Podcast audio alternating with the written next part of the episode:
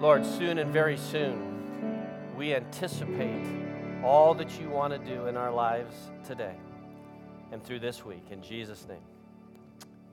Amen. Amen. Well, we're in this little mini series in Colossians on relationships. We've looked at um, marriage. Last week, we le- looked at parenting. Now, we're going to look at relationships in the workplace. And uh, it's, it's an interesting discussion because uh, in this economy, some of us maybe haven't been working, and uh, it's been tough. In fact, God gives this little instruction. I think it's very interesting. If you look at that little series within a series, He does more talking about the workplace than He did marriage and parenting in this section. And I think it's for a couple reasons that I'll explain in just a moment. So go ahead and grab your outlines, get ready to take some notes.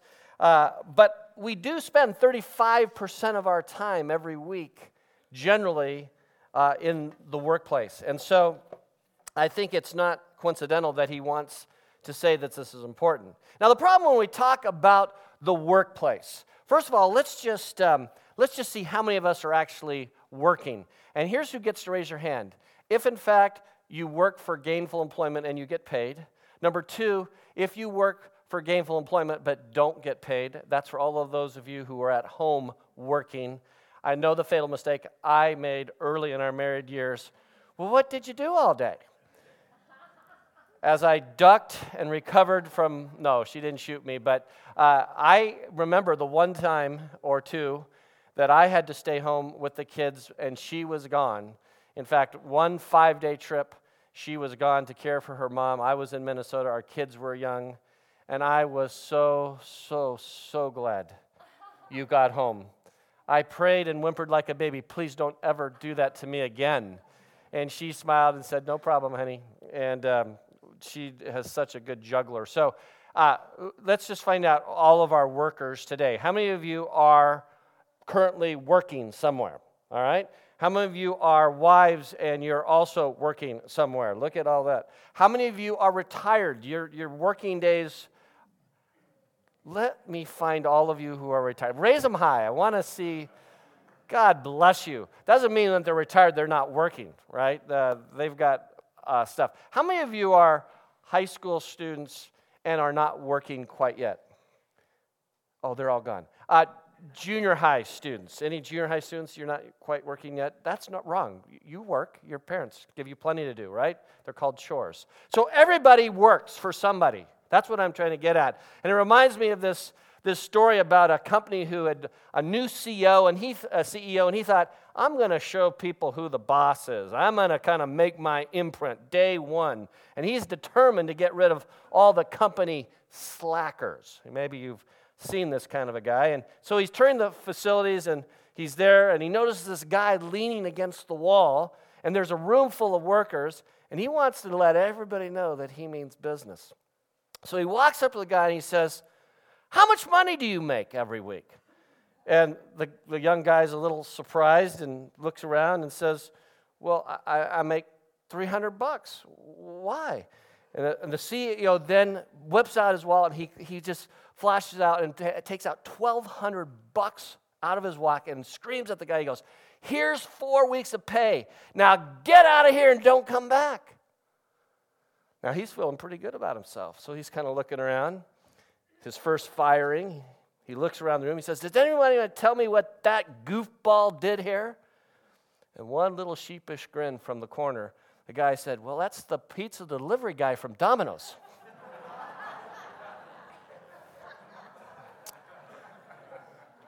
all of us, all of us probably have a workplace story. So let's look at the scripture. And as is our custom, would you stand with me? It's such a privilege to read God's word together. We're going to read from Colossians chapter 3, verse 22. And this is, by the way, a little side note. This is one of those reasons why you can't just look at the chapters and say, oh, this is the chapter. And this, remember, chapter divisions are not inspired by God. And actually, we're going to go into chapter 4, verse 1. That should have been kept in this section. You'll see why. Look at verse 22. Slaves, in all things obey those who are your masters on earth, not with external service as those who merely please men, but with sincerity of heart, fearing the Lord. Whatever you do, do your work heartily as for the Lord rather than for men, knowing that from the Lord you will receive the reward of the inheritance. It is the Lord Christ whom you serve.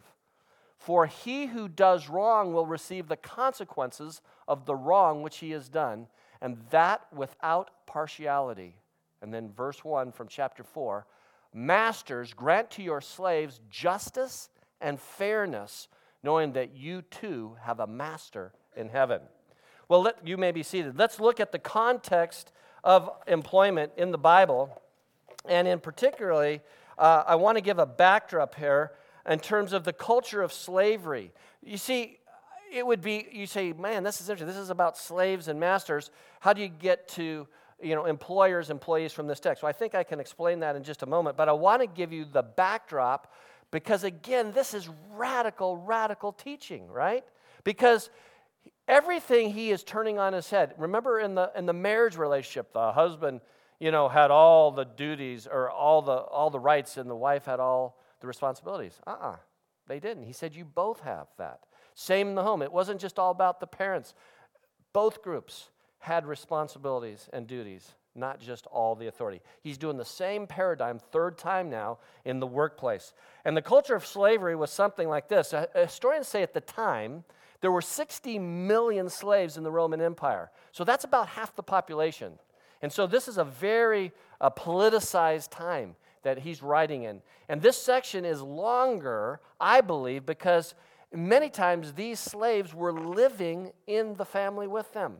And we have a kind of a, a vested interest in this because this would affect the family relationship.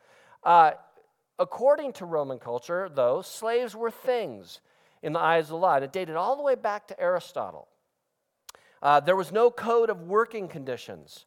Uh, remember uh, back in uh, uh, Egypt, when the Israelites were serving, the, the Egyptian slaves made them make more bricks. There was no, there was no workplace uh, protection to them.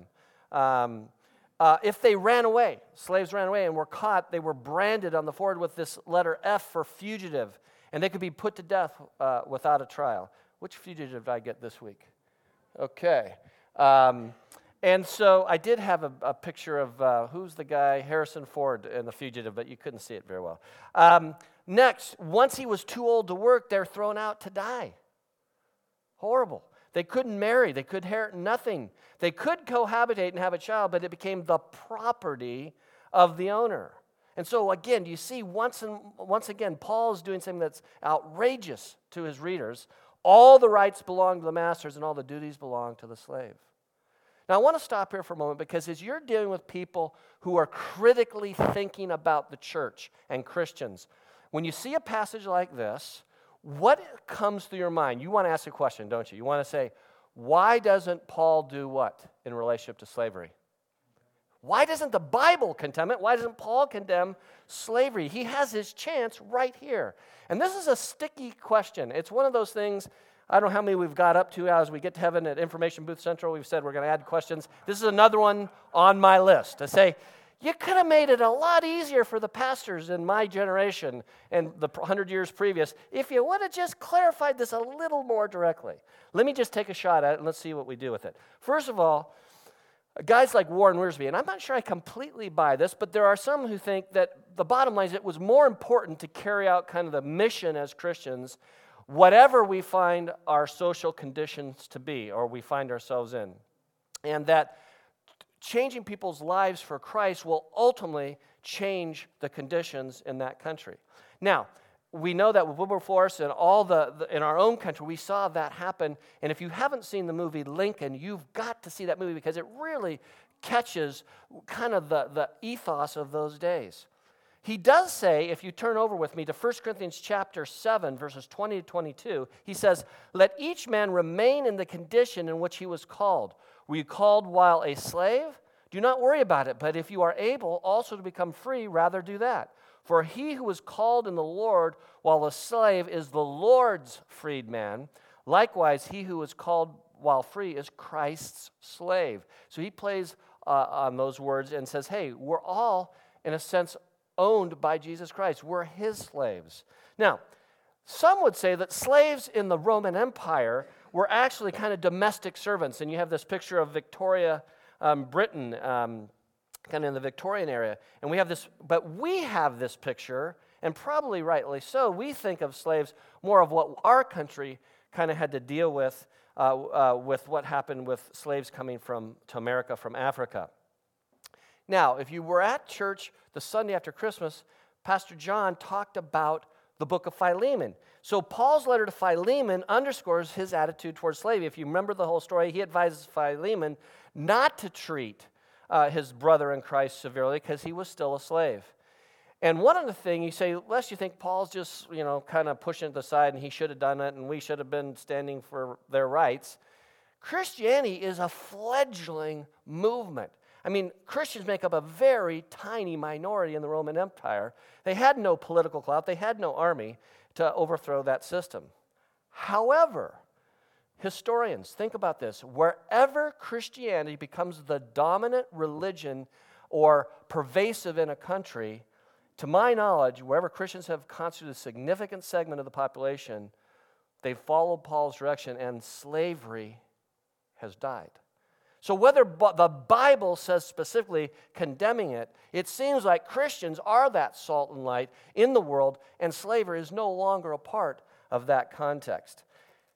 Is there still slavery today? Yes. And that's why, if you are not outraged about sex trafficking in the Sudan and some of the things that have happened in our world, be globally aware that this is still a problem today. And people of faith need to not just say, oh, not about me, that's somewhere else. No, it's affecting uh, Christians and brothers all over the world. Well, in verse 22, he says, What about this conduct of the employee? And I'm just going to, uh, in our cultural context, I believe the employee is, is uh, equal to the slave here. And some of you go, Yep, I got that right in my job. I feel like a slave, so this fits right in for some of you. Uh, and that the master would be those of you who maybe manage people and, and have a, a business of some sort to run. So, according to verse 22, what should a godly employee do? It's a very simple fact. Look at verse 22. What's he supposed to do? Obey your earthly masters. Only when they're nice to me? Nope. Obey your earthly masters when they give me Christmas bonuses? Nope. Uh, obey my masters only when they give me a really cool thing that I like to do and not the stuff I don't want to do? Nope. It says in what? In everything, obey your earthly masters. Now, sidebar just for a second. If you own a company and you got people working for you, you got a huge responsibility. You just look ahead. You're going to see that he's going to speak to you in just a moment because that's a lot of responsibility. Because people are looking up to you and they're supposed to, according to Scripture, obey you in everything. Of course, that would not be if you're asking them to do something that's unethical, illegal, or immoral. In our country today, there's 154 million people in the workplace. And so, this modern day equivalent, slaves to employee employer relationship, is something that we have to take a hard look at. Now, he says we should work and serve them as we would the Lord, and we would obey them. Now, the word servant is doulos, it's used there, slaves. Um, some uh, translations are bond servants. And these Christian slaves are working for the most part for pagan masters. So it's even worse. They are Christian slaves and they're working for someone who doesn't honor Christ. Oh, you have that all the day, don't you? Some of you have that that very situation. You're in the workplace, you're trying to honor Lord, you're trying to do it with integrity. You've got a boss that sometimes asks you to cut corners. That's a very difficult place to be. You may have a boss who's a total jerk to you. I was talking to someone this week who was at a job for 19 years, finally just made a change recently, and some of the things that he had to endure with an ungodly boss who made life miserable for him. Now, the other thing that I think is interesting in this text is he writes more about slaves than the family because Onesimus, remember Philemon in Colossians uh, chapter 4, verse 9, we'll, we'll see him again, is this runaway slave. And he's going along with uh, Tychicus to deliver this letter to Philemon. Now, the bottom line is um, as we look at this text, there is likely more slaves attending the Colossian church than there were masters. Uh, many people believe there were many more slaves. It was quite, uh, quite a sight. My, my, um, my sister, when she lived in Athens, Greece, went to a church where they're all expats, and there were more people who were uh, kind of homeless. They had quite a ministry there in Athens to people from all the world who were displaced. And maybe one of the things we should dream about is what is it God's going to do here in this next era, ABF, so this place doesn't all look the same. You know, we have young and old, but people who are different from us culturally. Well, how will we reach a community that's lost and far from God? Now, I realize I'm talking about this. You go, oh, this is so ethereal. I'm in an adversarial relationship with my boss that I'm not sure I'm going to have a job. In fact, some of you are saying, uh, what in the world should I do when I'm working for someone who's just a total jerk to me? We're going to get to that, so just hang on. So, according and, our, and as we're looking, taking notes here, what qualities would characterize, according to this text, what kind of qualities would characterize our work? Well, I believe if you're an employee, there are four godly characteristics that come right from the text. First of all, you have, to, you have to have integrity. Integrity. Uh, the word he used there, no eye service. Uh, Another verse that might tie into that is uh, Ephesians chapter 6, verses 6 and 7. Do not, don't work hard only when your master is watching, work hard all the time as though working for Christ. And um, so, integrity, work hard. And the bottom line is someone is watching. Now, I'm going to skip down to your third point in the outline. We kind of got them reversed. The second is honesty. From Proverbs 15 4, uh, we have to have sincerity of heart, it says in the text here in Colossians, but it also says, it says in Proverbs 15 4, followers of the Lord keep their promises even when it hurts. Being honest. Now, I remember my first t- uh, chance to be dishonest in the workplace. I'm true confessions. Now, just so I can finish sermon, I didn't steal any money. I just, just in case you fall asleep and go, "What? He did what?" But I was 16 years old. It's Christmas Eve. I work at Robinson May, and I am going to do the cash drop that night uh, from our department. And it was, uh, which I think was kind of funny. I'm 16. I'm working in the liquor and gourmet department. I had known nothing. I called the bottle Matus, Matthias. Uh, I was just a, you know, I'm not good. But the, bottom, I had to take the money. A manager was doing something. It was eerie. There's nobody in the store. The escalators are stopped and I have somewhere between ten and twelve thousand dollars worth of cash and checks in this pouch. And I'm walking, you know, over to the, where I had to deliver the money, and for a brief second, it just went through my head. That's a lot of money. I'm 16. I have need for a car. And then in the same moment, and this is where the Holy Spirit, you know, that's your uh, stupid, twisted self over here. This side goes, What are you thinking, you fool? You're a Christian and you're going to die. You know, it didn't quite go like that, but something like that. And it was just a fleeting moment, of course. I took it and it was all good. But I think about how many times people in the workplace are tempted. It's why so many guys hire family members because they can't trust their employees from stealing from them. And so you got to be honest in handling uh, your affairs in the workplace. Number three, pure motives. Uh, we see that not people pleasers. You don't want to be a people who have pure motives. Proverbs 16, 2 and James 4, 3 also kind of bring out uh, scripture that kind of ties to that. Have pure motives.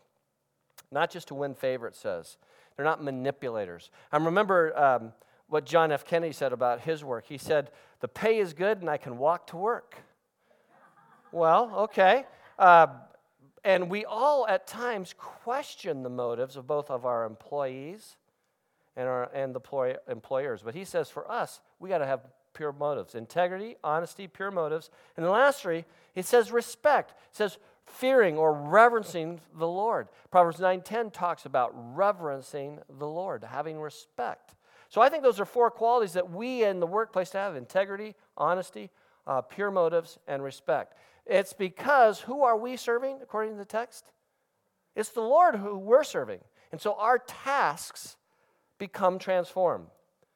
Mother Teresa said it this way Many people mistake our work for our vocation.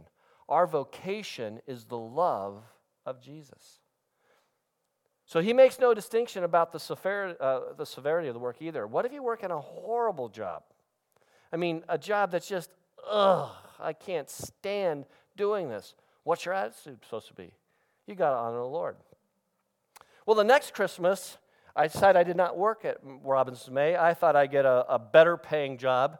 And my dad said, Yes, you will be working Christmas break. And he said, You're going to work in our sausage factory. He was a salesman for Bellamia Sausage. And the owner and the two boys, we had to work in the sausage factory for two full weeks. That cured me of two things. one of them, you could, I'd never wanted to eat sausage again after seeing how it was made. But I had to be in the, in the, in the warehouse at 5 o'clock in the morning. And my job was to take when the sausage came off the assembly line and it was splurting out of the casing, I'd have to pull it off the line and strip the casing and it went into this big bowl and we threw it in again. And I did that for eight hours a day for six days a week for two weeks in it was the, it was freezing there. It had to be. They kept the temperature about 35 degrees, and um, it's cold in there. It, just not to gross you out, but just because there are some of you like this. Yeah, it just freezes right there on your nose, just whatever that is. You know what I'm talking about. And your eyes are glazed over, and it's like, oh, it's so cold. I hated that job. And I think my dad had a, had a method to his madness because he wanted me to work hard as a kid.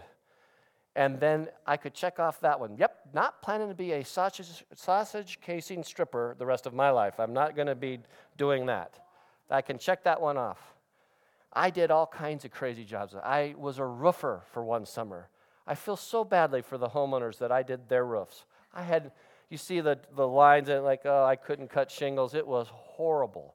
Um, I worked for the LA County Flood Control District for two summers in college. I cut brush underneath trees and, you know, took on rattlesnakes and, you know, worked in the mountains with my hands. I did all kinds of things. And I learned something, regardless who my boss was, no matter what the work was, how silly it was, how hard it was, that I had the ability to be an ambassador for Christ wherever, all those different jobs.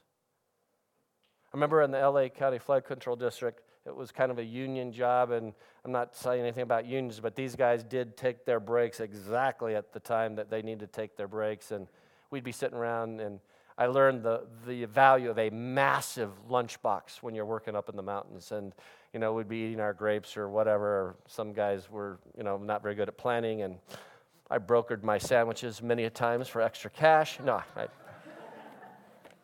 and we would talk and we'd talk about Jesus, and they knew I was studying for the ministry, and they'd try to get me to, hey, come on, let's go do this afterwards. I said, nah, you know, I'm, I'm, I'm good.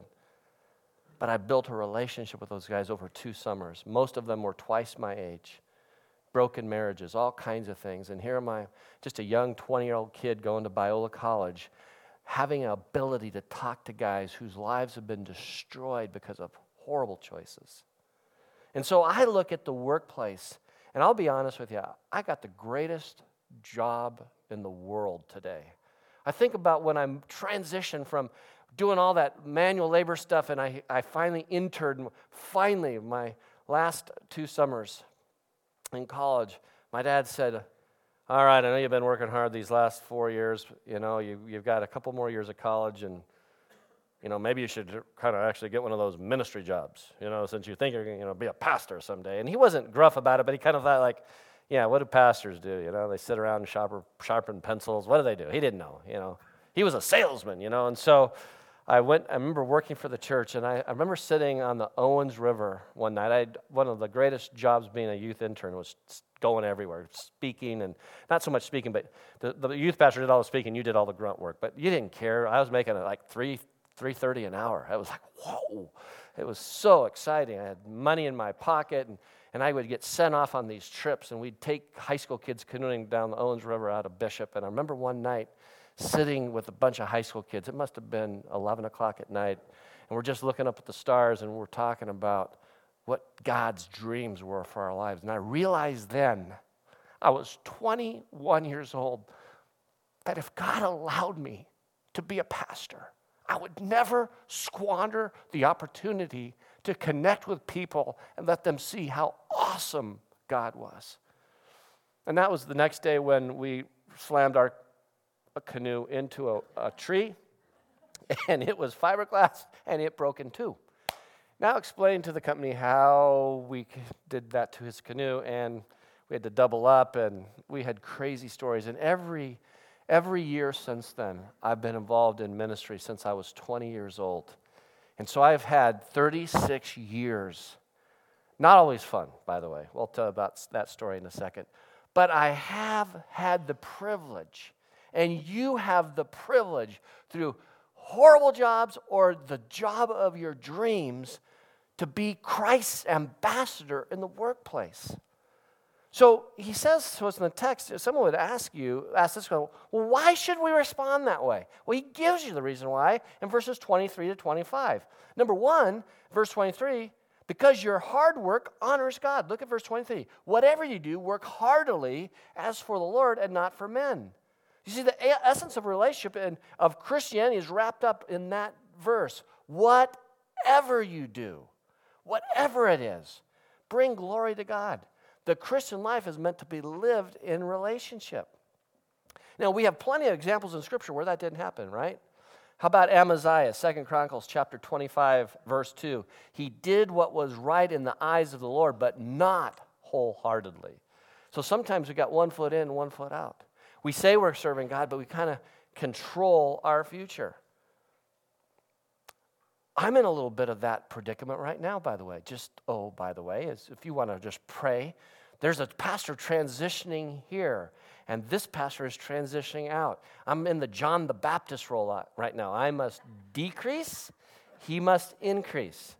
That works in my New Year's goal. I must decrease, and somebody else can increase, all right? And so that's something I've got to honor the Lord because I'm working for Him. Right now, the assignment is ABF. God has some other assignment, Lord willing, uh, in March. Number two, because some of you laugh, yes, this, this laugh kind of, but then let's pray. All right. Um, and I'll tell you sooner, uh, on, on March 10th, my last thing, I'll tell you, I think God's got something really cool, but it's not for sure, so I just zip. All right, number two, because God will reward you. Look at that in verse 24. Your reward is what? An inheritance from God. So God's your reward. God will reward you. You say, well, you know, maybe when my parents die, I'll get a little inheritance. This is nothing like what earthly inheritance we're talking about. We're talking that knowing that from the Lord you will receive this inheritance. It's a gift. It's received as a result of work, it says and he rose, and the Lord's very clear. He rewards your faithfulness. So be faithful. The ultimate reward is from God. If you look at it again in 2 Corinthians chapter 5, verse 10. Thirdly, he says, why do we respond this way? Because your real boss is God. Verse 24b, it is the Lord Christ who you are serving. The real boss is God. You're actually working for the Lord, even if your boss isn't exactly your cup of tea. Now, just for my own benefit, and hopefully that person isn't in the room, but how many of you ever worked for a boss that was less than compassionate? Raise your hand. You're going to get to raise your hand several times, okay? How many of you ever worked for a boss that was really mean spirited? Anybody ever work? Okay. Anybody work for, and hopefully none of you were that boss. Um, how many of you ever worked for someone who was unethical? Okay. How many of you ever worked for some a boss who lied to you? Okay? How many of you worked at a, a, in a situation where it was nearly intolerable? Now, look how many hands went up, how many different times. It should not surprise us that number four he had to list. The fourth reason we do this because even if you are mistreated, God will make it right. The good news is, it says in verse 20, a wrong will be repaid. Or if I read the whole verse, for the wrongdoer will be paid back for the wrong he has done, and there is no partiality. God promises retribution for unfaithfulness. Now, some of you are asking me in your mind, uh, okay, I'm waiting. When's that going to come? Because I'd like to be there when he crashes and burns. And you have this almost angst like, if I'm, I'm, I'm going to hold you to the promise, God, bring him down. Doesn't have a time frame, does he? That may never happen in your lifetime. Now, I've told some of you the story before, but I got fired one time, and I got fired unjustly. Uh, on my resume, if you see it, I've worked at the same church, Yorba Linda Friends Church, twice. It's quite a story. How do you go for your first church for 10 years, your second church, 14 years, your third church, eight months? Eight months, yep, eight months, and done. And it was tough, and it was hard, and it, and it, it was unjust. I was gone from the church for 20 months. It was even harder because even though I got fired, my wife, who also worked at the church, was still there. That's awkward. Can you say awkward? So your pastor had to walk in and see her every day, her smiley little face saying, I love you through Jesus and I want to shoot you. But she never said that. She was just godly for 20 months. And when all that stuff came out much later on, what an awesome, awesome thing God did and we were restored. 20 months later, elders pulled me aside and said, We've come to the conclusion that what happened was wrong. Would you forgive us? Now, lest you think it was all about me, there were four of us that all got shown that 80% of the management team were out, out the door during that time period. And they brought all of us back on staff. Now, they could have just done it privately, just made things right. That would have been just enough for us. But these godly elders were so awesome. They said, not only do we want to make it right with you privately, we want to make it right with the staff, and we want to make it right in front of the entire congregation. And over a three month period, from January 2004 to April of 2004, almost a year after I was fired, they then had us meet. There were 80 paid staff at that church at the time. We sat and they they had they said we blew it and we ask your forgiveness. There was reconciliation with us and the rest of the staff. And then on a weekend, I'll never forget, four services, over 4,000 people. They had to say the same thing four times. It was embarrassing. You know what? Because they were so godly, those thoughts of retribution just dissipated over those months. Oh, believe me. Oh, believe me. When it first happened, I was ticked. And I think all of us go through pain when something difficult happens in your life and you don't see the purpose, or you don't see the why, you don't understand what God might do. But what I've learned in that situation is all of us have probably been mistreated sometime. All of us could hold a grudge. All of us could seek revenge. But God is going to do something through you that He can only do when you're in the valley of despair, when you're depressed, when injustice seems to be king and justice seems to be forgotten. Because he has to do something in your character that he can only accomplish when you are broken, when you are yielded. You know this verse? I'll talk about it next week. Psalm 139 Search me, O God, and know my heart. Try me and know my anxious thoughts. Anybody lost a job, you're on unemployment, you don't know where the next paycheck, how you're going to make your house there are anxious thoughts. But here's the part we skip over and see if there be any wicked way in me. Any wicked way in me. And here's the crazy thing I got fired for something I shouldn't have been fired for. I kind of got swept out with through because of somebody else's conflict. But I was hired by the other guy, and that guy lost, so I lost, and we all got ushered out the door. But when I started praying that prayer, God started revealing in me stuff I had to deal with. Had nothing to do with employment. It had to do with my own sin, my private sin, my sin of being impatient, my sin of, of being angry when things didn't go my way, my sin of jumping to conclusions, not hearing the whole story with my son. And on and on, and God just dredged up this stuff and said, Hey, I know you got fired for this, but I don't really want to deal with this. I want to deal with this because nobody's ever going to hear about this. You see, we're really good as Christians of hiding the stuff that keeps us at arm's distance from fully experiencing God's mercy and grace because we have to protect our image about how we come across. And sometimes He does something that seems like mistreatment to get our attention about the real character quality issues that He's got to get at. And I only say that from experience, and I'm not proud of it, but God getting fired was the best thing that ever happened to me. That was 10 years ago, and I'm still learning lessons about love and forgiveness and grace and mercy and honesty and transparency. And so in this text, it would have been really interesting for Paul because he knows Onesimus had done some pretty bad stuff. And would make this apostle doubly anxious to emphasize the duties of the slave toward the master, lest his love for the offender should seem to condone the offense.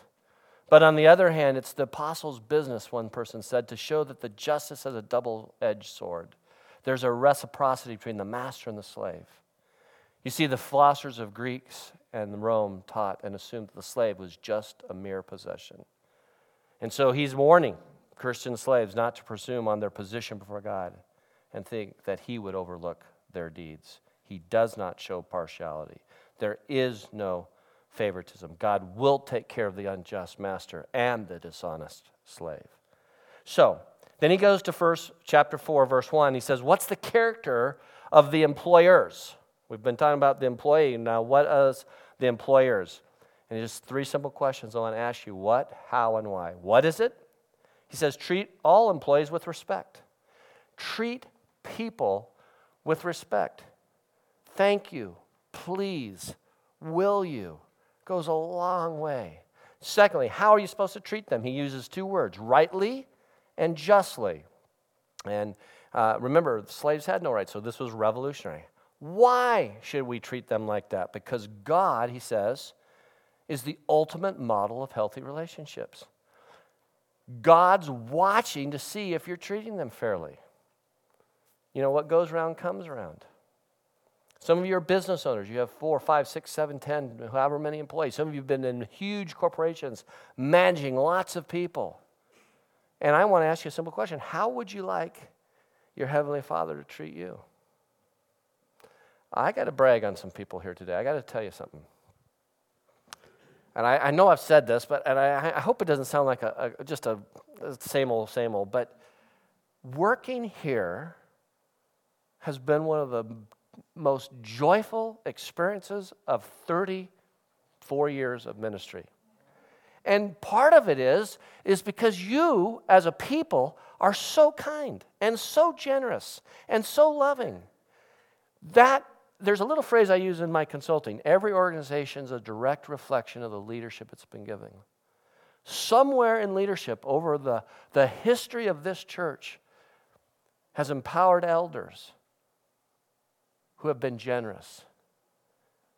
Bill didn't have, I found out, I didn't even know he did it, little sneaky guy. He sends out this letter to all of you during Christmas about, you know, Christmas bonuses.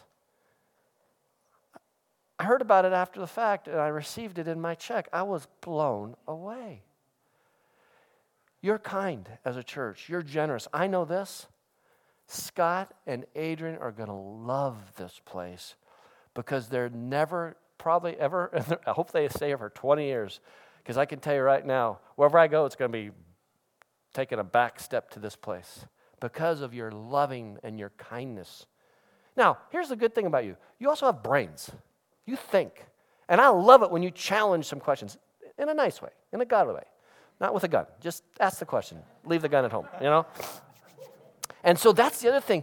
You're loving, but you're also, you want something that with excellence. You want accountability. You want God to do great things. And so God says here, why do we do this? Because He's watching you. How do you want your Heavenly Father to treat you? And I guess I'd ask you this question if you realize that you're really answering to God, then how will that affect how you'll treat the people who work for you? Well, let's, let's land this plane. The conclusion about employment according i think there's three little principles from the text. Number one our integrity is seen in our work ethic. Proverbs 18 9 says a lazy person is as bad. That's after lunch. That's a carb coma. That's a carb coma. A lazy person is as bad as someone who destroys things. Robert Frost said it this way By working faithfully eight hours a day, you may eventually get to be boss and work 12 hours a day, right? So you work hard. You work hard. God's going to use you in the workplace to validate your integrity and your walk with Him. Number two, everything we do is a reflection on God. Everything we do is a reflection on God if you're a Christ follower. Romans 12, 17, do things in such a way that everyone can see you are honorable. So God's reputation is at stake if you steal, if you're lazy, if you cheat, if you don't give it your best effort. Sam Ewing said it this way hard work spotlights the character of people. Some turn up their sleeves, some turn up their noses, and some don't turn up at all. Don't be that kind of employer, employee. Be that kind of person that reflects Jesus in everything you say and do. And then lastly, we all have someone to serve. We all have someone to serve, right? Our ultimate boss is the Lord. Ephesians 5:15 says it this way, live life with a due sense of responsibility. Theodore Roosevelt said it this way. He said, "Far and away the best prize that life has to offer is the chance to work at something worth doing." Well, friends, I've got something worth doing. I have the greatest job in the world to stand here and teach God's word, to love his people, and to serve faithfully. But I haven't done it alone. These elders, I thank them for their dedicated service, and we're about to land this plane, as we say, in a few weeks. There are Sunday school teachers, there are youth workers, there are home Bible study leaders in this church. This church is a large group with many working parts, and you are to be commended. And so I have a little something for you today. I'm a huge Chuck Swindoll fan. I try not to quote him because in my early years, practically every other sermon was Chuck says this, Chuck says that. I got the gray hair, but uh, you know I'm not Chuck. So, but it's a great little book. It's called The Gentle Art of a Servant's Heart. And you may have listened to it and go, "Oh man, this has been painful because I realize I'm working for a boss and Pastor John, you know, didn't shoot the guy, so I guess I can't shoot the guy and you know, he's telling me I got to have a better attitude, but I have a lousy attitude and so I want to tell you who should take this book today. Some of you have bosses that have been hard to work for. I want you to take the book and I want you to read it for yourself. Some of you have bosses that are Christians and they've been great role models for you. Take the book and sign it and give it to them. Say, hey, my pastor gave me this to give to you today. For some of you, you've got a friend who's struggling, but they're such a great example to you of someone who has a servant's heart. Take the book for them and give it to them. And then the last people should take a book is, and not in that order, just anybody can while they last, uh, is take the book because, you know, you just need a little encouragement today because you're feeling kind of beaten down. And you're wondering if being a servant is really worth it all. And he just has such a way with Scripture and the, and the words uh, that he writes that I think it'll be a blessing to you. So they're on the back table. You can take it as you go. Chad's going to come. We're going to close in a word of prayer. We're going to worship the Lord together. But I guess the ultimate question I want to ask you today is we all serve somebody. Somebody is our boss. If ultimately it's the Lord Jesus, it's the Lord Jesus. But in that arena, in authority, both in the home, in marriage, in the workplace, the bottom line is who are you going to serve? Who is God calling you to serve today, to reach out to? Maybe it's somebody in the workplace that needs to be befriended. Maybe it's somebody in your neighborhood. You know, it's so easy just to, to go into our house. We, the garage door goes up, the garage door goes down, and we don't really engage our neighbors. Well, this morning I got to engage my neighbor at about 7:30. His sprinklers had been on several hours. A river was coming through our backyard, but worse, somehow it had gotten into their house, and I could see the water coming underneath the, the door of their garage in the front side of the house, and it was pouring down. And we are debating how soon to ring the doorbell because I know it was ruining things. And they just moved into the neighborhood.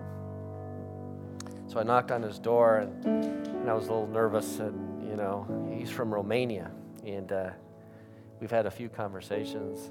And I said, hey, I think we have a sprinkler problem. And, and he looked at me and he was confused. I said, that water's been on the backyard and it's coming like a river through our backyard. And I just checked. It looked like it's coming through your, your garage.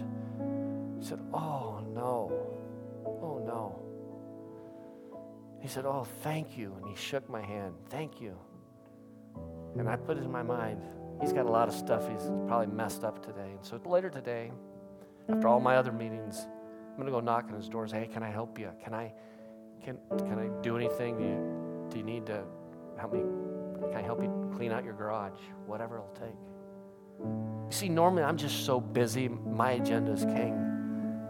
But I think God, in His providence, said, John, you're going to teach about serving someone else, and you're going to land the plane on that thought. Maybe you ought to serve somebody. And I'm going to give you an opportunity to do it today. And I'm going to do that. I hope you look for the opportunity to serve. And whether it's in the workplace, I'm going to pray today that God will use you to make a difference no matter how your boss treats you. Would you bow your heads and close your eyes? Sometimes I ask you to look up, and this is one of those days because I realize this is painful for some of you. And if you're working today for a boss, it's just a jerk. It's been hard, and you're trying to toe the line as a Christian, but it's hard. Would you look up at me and say, because I want to pray for you specifically today. Anybody in that category? You're working for someone that's really hard. Okay. Anybody else? Okay. See that? Anybody in the back? Secondly, maybe some of you today are struggling because you realize ultimately God is your authority, God is the boss, and you and God are wrestling over something today. And if that's you, would you just look at me? I'm not judging you. Just, hey, be honest. Yeah, I'm, I'm wrestling with God about something. Fair enough. Yep. Yep. Yep. Yep. Anybody else? Let me see your eyes. Okay. Okay, way back there. Okay. Okay. Okay. And then lastly, maybe you realize that out of all this is if God's our ultimate authority that and we're here to serve, that we need to f- serve somebody. Look at me if there's somebody that, hey, yeah, I, I need to serve this person. I haven't been doing a very good job of that. Anybody? I'm going to serve somebody. I know I need to work on that. Okay? Well, Heavenly Father, we thank you for this morning. The chance that, that God's word would change lives is thrilling because we know your word doesn't come back void. And so as we serve one another, may we look outward to serve our neighbors, our coworkers. Lord, we ultimately know that we can't do it in the power of our own flesh. So we need you. May you be Christ through us to a lost world. And may we transform the workplace for your kingdom. In Jesus' name, amen.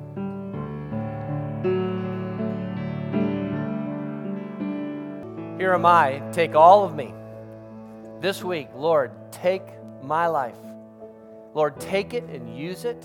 Mold me and make me and shape me as a servant of Almighty God, the King of glory, the firstborn of all creation, the Alpha and the Omega. That's the God we serve, and Lord, we lift you up today as we go out in service for the King. In Jesus' name, amen.